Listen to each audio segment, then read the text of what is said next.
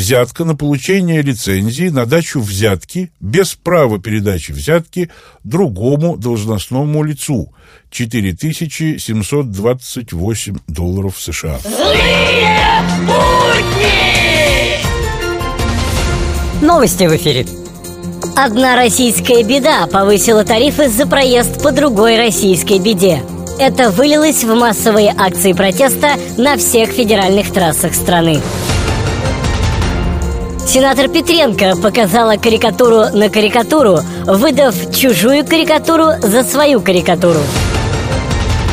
В Ухрюпинском межрегиональном центре повышения квалификации управленческих кадров из комнаты хранения инвентаря бесследно исчезла тренировочная взятка. Денег дай, дай, дай, денег дай, денег дай, денег дай, дай, дай, денег дай, денег дай. Зря все ругают реформу образования. Она ведь решает проблему утечки мозгов за границу. Это как это? Элементарно. Нет мозгов, нет проблемы.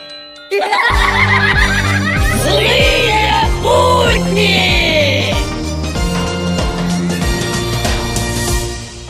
Пока ты думаешь, что сам хозяин своей судьбы Невидимая рука масонов уже указала пунктиром, с какой стороны тебе открывать сок.